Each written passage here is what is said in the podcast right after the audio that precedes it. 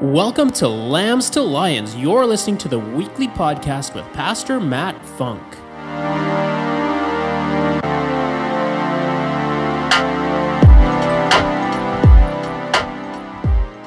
All right, let's just dive right into this then, men. Um, I may have used this title before in a teaching, but faith over fear just is the word that, that came to me when I was studying this. And I don't know what you've been relying on um, that's got you lying down. Sometimes the very thing that we rely on, or the very thing that um, we we um, escape to, we could be enslaved by. I've said that before. And there's seasons for everything in life. It might have had or served its purpose, but maybe God is calling you to get up, take up your mat, and walk.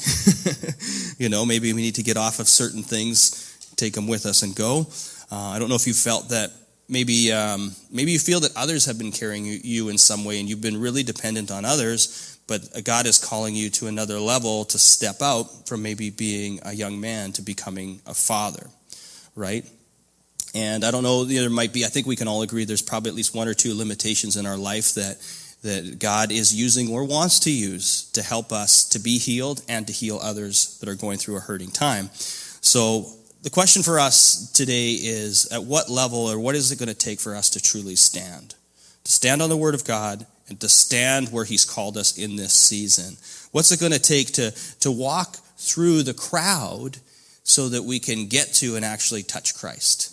You know, what's that crowd that's been in your way or the pressure that you've been facing that God is calling you through so that you can keep your eyes on Christ despite the things that you think have been limiting you or holding you back or despite your fears? But you know what? It's going to take faith. It's going to take faith over fear. So the first verse I wanted to look at was verse 2 and we got a lot of confirmation in that. I like that.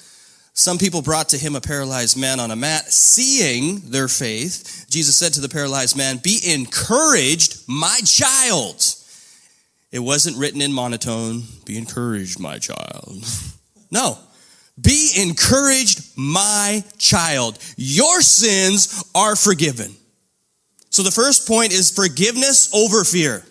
Forgiveness. It starts with forgiveness, seeing their faith. How do you see faith but without action?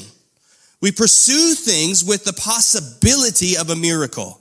The real key is pursuing the person with the faith that will move you forward. That person is Jesus. You're not pursuing a system, you're pursuing the Spirit. You, you, you with me? You're like, well, if I could just follow this method, then maybe I'll see the Messiah. No, no, just go after him. Follow him. Hey, come, Matthew, follow me. Pursue him. The stuff will follow the source. And what does he offer us but forgiveness? In Hebrews 11:1 1 says that faith is the evidence of things hoped for, yet not seen, right? Seeing their faith. Seeing their faith. Faith is the evidence of things hoped for yet not seen. That is why faith without works is dead. There has to be an action towards your faith. He sees the men coming, carrying the man on the mat. He sees their faith. They haven't yet received their miracle, but they're in motion. Are you in motion for your miracle? Or are you just waiting for it to fall upon you? Not in my notes. What have you hoped for lately that you have not seen? Then what motion are you taking to get your miracle? Where are you walking? Whom are you walking to? And 1 Peter 1:13 says therefore with minds that are alert and fully sober set your hope on the grace to be brought to you when Jesus Christ is revealed at his coming. Faith will take you further than fear. Your sins are, are forgiven. It's time to get off your mat, men, and walk. Pick it up and walk. Why do you pick up the mat? Because the mat is the truth of the testimony. The mat is the evidence. This is where I once was. I no longer am anymore. And that's why the enemy has tried to use your scars from the past when God actually wants to use those scars to reveal his healing. You with me? He says, Well, I don't want people to know what I've been through or, or, those horrible things that I've done. But you know what? Your test turned into a testimony. If, if people can relate, if you show them, Hey, I went through the mess, this is my message. because of what Jesus has done in my life. Just like when Rick got to share a part of his testimony at the Joshua house this week, men came flocking to him because they're like, well, if, it, if God can do that with Rick, then God can do that with me. Right? So pick up your mat and walk. Even Jesus wears his scars today for you and for me, not just for Thomas, of evidence of what he's been through and the healing that we have because of his scars. So, what have you been lying on that you need to pick up and walk with? We are God's children, and He is calling us out of discouragement and telling us to be encouraged. Because why? Our sins are forgiven. You are no longer a slave to your sin. You are set free. We need to get up and walk in forgiveness and walk as sons and daughters of the Most High King. My child. At times, because of fear, uh, we may make agreements and we may put our trust in other things. We may place them above God, those things, such as could be money, could be work, could be even relationships. Things that have caused us to stumble into sin because it's not a it's not poor intention, but it's misdirection. It's misplaced priority, let's be honest. That's why even David said, Search my heart, O Lord. Search me. It's easy to slip into those things. You started off in the right direction. You had great intention, and along the way, you didn't realize it, but you slipped into the four deadly D's, right? You became divided, and we have to put we have to keep the main thing the main thing, and we got to keep putting God first. We got to keep going after Him. We got to go to Him. We got to go through the crowd. We got to go to Him. We got to keep our eyes on Him. If I can only I can touch the hem of His garment. If only I can leave behind my work and follow God's will and his way. 2 Corinthians 6:16 says, "And what union can there be between God's temple and idols? For we are the temple of the living God, as God said, I will live in them and walk among them. I will be their God and they will be my people." An idol is anything that we put before God. We have received the grace, we have received forgiveness, and we have received the forgiveness of all of our sins. We are called daily, though, man, to have a spirit of repentance. Daily. Daily. Forgiveness as our sins. Forgive us, Lord, of our sins as we forgive others who trespass against us. Fear withholds forgiveness. That's what fear does. Fear withholds forgiveness unless the fear is the fear of the Lord. Any other uh, fear will withhold our forgiveness. For God is love, and perfect love drives out all fear. My fear is withholding unforgiveness in my heart and missing out on the forgiveness of God. That's my fear in my heart. Unless we forgive in our heart. It's easy to forgive with your words. That's the first step. But in my heart. Matthew 6, 14 to 15 says, For if you forgive others when they sin against you, your heavenly Father will also forgive you. But if you don't forgive others of their sins, your Father will not forgive you of your sins. So, where do I need to repent and where do I need to forgive? If something comes to your mind right now, write it down. Put it on paper. I'm sure you could fill those two little, two or three and a half lines, whatever they are on your page with things that you could ask for forgiveness today. But if there's something that keeps coming up again and again and again, that maybe you've forgiven with your words, but it's time to forgive it with your heart. In verse 4, Jesus knew what they were thinking, so he asked them, Why do you have such evil thoughts in your hearts? It is easy to it is it easy to say your sins are forgiven, or stand up and walk. The religious leaders witnessed a miracle but missed the Messiah because of the evil beliefs in their heart. Have you ever struggled to be happy for others? You ever struggled to be happy for others when it comes to them being blessed? Or even being healed? That sounds so ridiculous, but it happens all the time. Maybe it's someone close to you that you know you love and you can understand, but it's when you've been waiting on a certain miracle and yours hasn't come yet. And you, oh yeah, we got a yep, we got one or two yeps. You're like, God, you know, oh, I want to be happy for them, but I thought it was my turn. I can remember when Aiden came into this world and it took forever and we were in line at the hospital, our first son, you know, like you get in there and you're just full of uh, all this excitement because you don't have to actually pass that baby through your body. You know, you just get to wait for that present to come through. And I remember coming in there and, you know, getting in the room, getting set up, and I'd hear other babies being born into the world and crying. And I'm like thinking, ho ho, we're next. I thought it was in a certain order because we were there, and then, you know, because we were there next, we'd be the next delivery. No, it's not the way it works. And hours go by.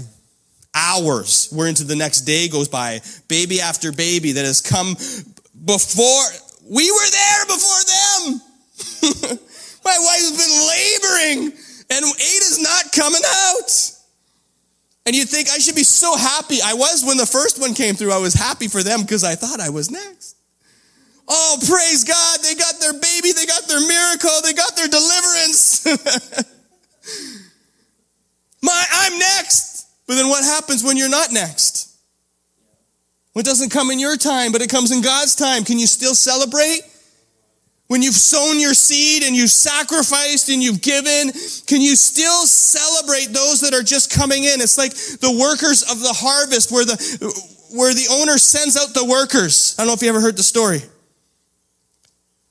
But the work, the, the owner sends out the workers the beginning of the day and at the end of the day, it's the very end of the day, the last hour, he sends out the workers. When it comes to everybody getting paid, everybody gets paid the same. Right? It's like the kingdom of God. And those that had were there first and they had given up all that stuff and put in all the labor and vain, like, hey, how come? You know, when the, when he started, when the master first started to hand out the pay for those that came at the end of the day, those that came first thought, well, if theirs is the same as ours, ours must be more, but it wasn't. But can we still celebrate? Can we still celebrate the miracle in the midst of that? You see, sin separates us from God and it separates us from others. Sin. Sin is what separates us from God and others. When hurt and bitterness take root in our heart, we develop a spirit of offense. We literally put fences up between us and others. The religious leaders were used to everyone coming to them, okay? Asking them for guidance, bringing their sacrifices to the religious leaders for the forgiveness of sin. You see, they had a method that involved them being in control and them having the power. And we can easily become offended when we seek to be served instead of seeking to serve others. Verse 13, then he added, Now go and learn the meaning of this scripture. And, and then it says, I want you to show mercy not offer sacrifices. See the connection?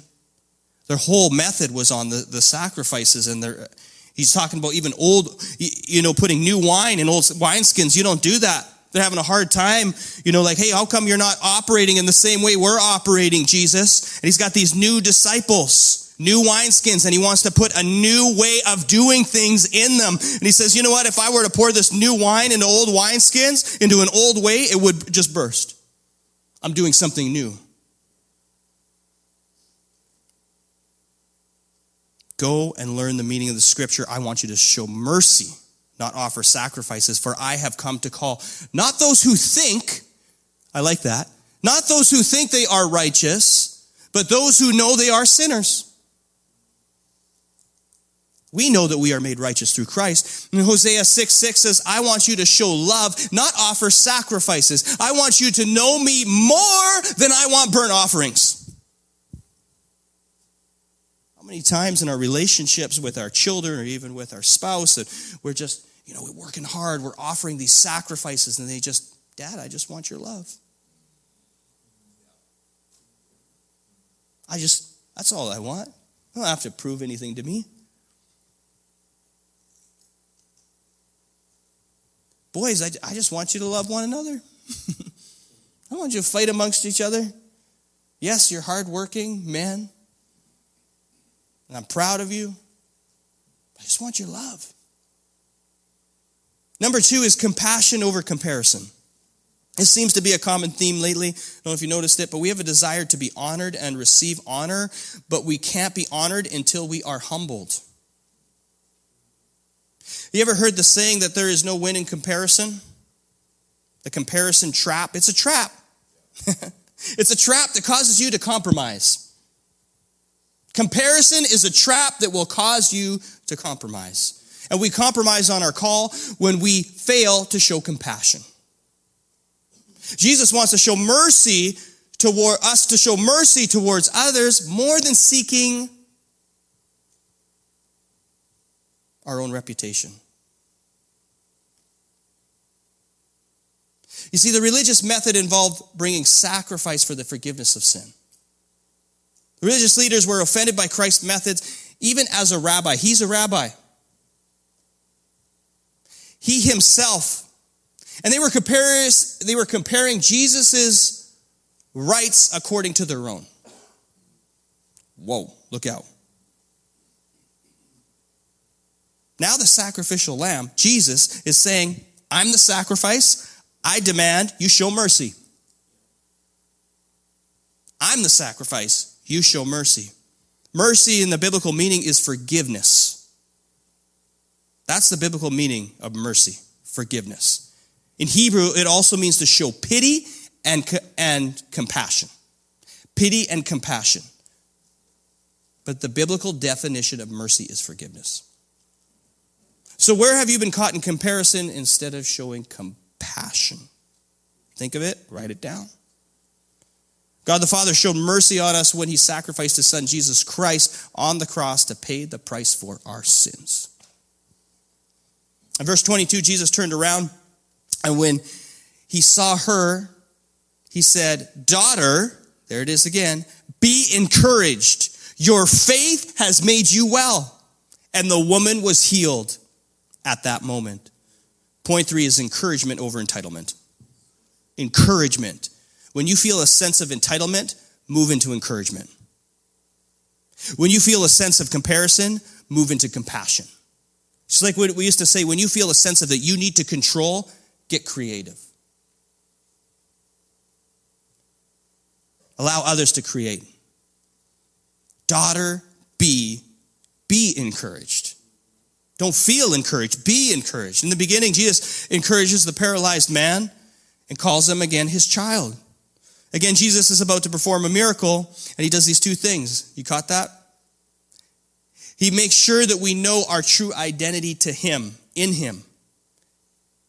And he asks us to be encouraged in the face of conflict. So our miracle is in A, our identity in him, and B, to be encouraged. A, our identity in him, and B, to be encouraged. The biblical definition of encouragement is to inspire with courage, spirit, or hope. Encourage in the Hebrew word also means to strengthen, invigorate, hearten, stimulate, energize, stretch, or spur. Which one of those words stand out to you? Where could you stretch when it comes to encouraging others?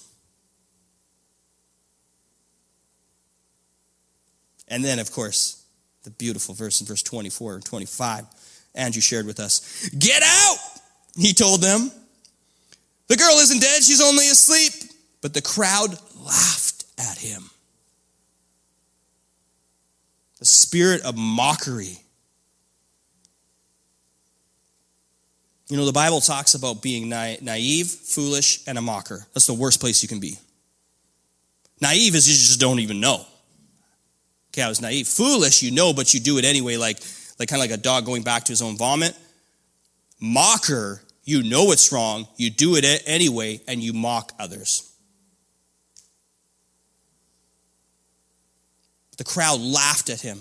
After the crowd was put outside, however, Jesus went in and took the girl by the hand and she stood up. Get out! Who said it? Doubt, get out! Coach Vince. Some of us aren't dead, we're just sleeping. We need a true awakening. Jesus said, Get out. We need to tell disbelief or anything that goes against the word of God to get out. I'll say that again, I don't think we all got it. We need to tell disbelief and anything that goes against the word of God to get out. You take every thought captive to the obedience of the word to Christ. If you're ever uncertain, go to the word. What does the word say? Is this lifting us up? Is this building us up? Is this edifying the church? I hope so. And Jesus is telling us to stand up, to pick up our mat, and to walk. And we can no longer surround ourselves with the disbelief, with discouragement, or distraction. Then Jesus says, Your faith has made you well. It's safe to say that fear will make you sick and faith will make you well. Scientists have even proven it. Stress, anxiety, 90% of heart disease.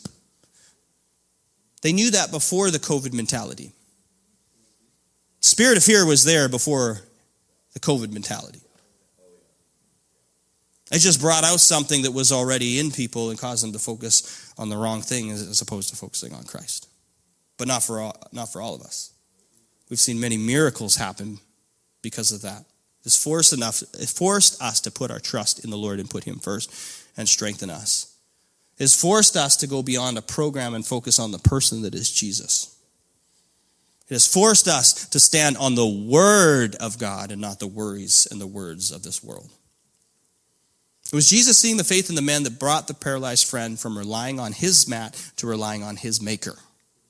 It was faith over fear of the religious leaders and the customs that led the woman through the crowd in touching Christ. Because of her condition, she would have had to be away from everyone. Can you imagine what it must have been like for that woman?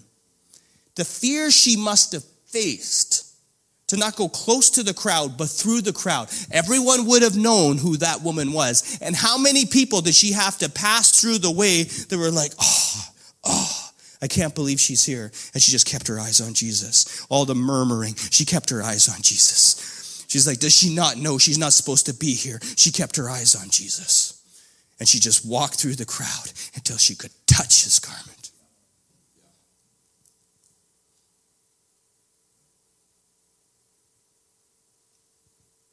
It was faith over fear that led to forgiveness for the blind man so that they could see. It was faith over fear that led Matthew away from his work to the will of God. It was faith over fear that caused the demons to flee so that the demon possessed man could be set free and speak again. The enemy continues to try to silence you, to tell you that you are less than what you are worth. Speak out. Speak up the word of God. Place encouragement in others. When you get frustrated, tell that disbelief where to go. Call it out. So not in here, not in this house. Mm-mm. Not in here. Don't even tolerate. Don't tolerate it in your home. Don't tolerate it in your position in your workplace. You have been appointed and anointed. You have been given position. Don't tolerate doubt, fear, anything that comes against the word of God. Don't tolerate it. Speak truth and life. And people will see that light come out of you, even though you walk through the darkness. You'll have the light of life. It is faith over fear that shows us the importance of relationship over religion. Faith. Jesus is calling. Jesus is near. Jesus is telling us to have faith over fear. Lord, again, we thank you for your scripture today.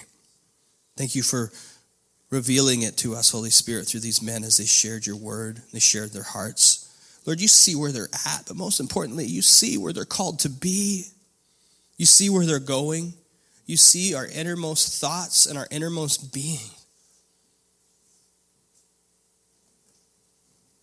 Lord, thank you for giving us this opportunity to give us insight and both foresight in what you're calling us to and what you're calling us through.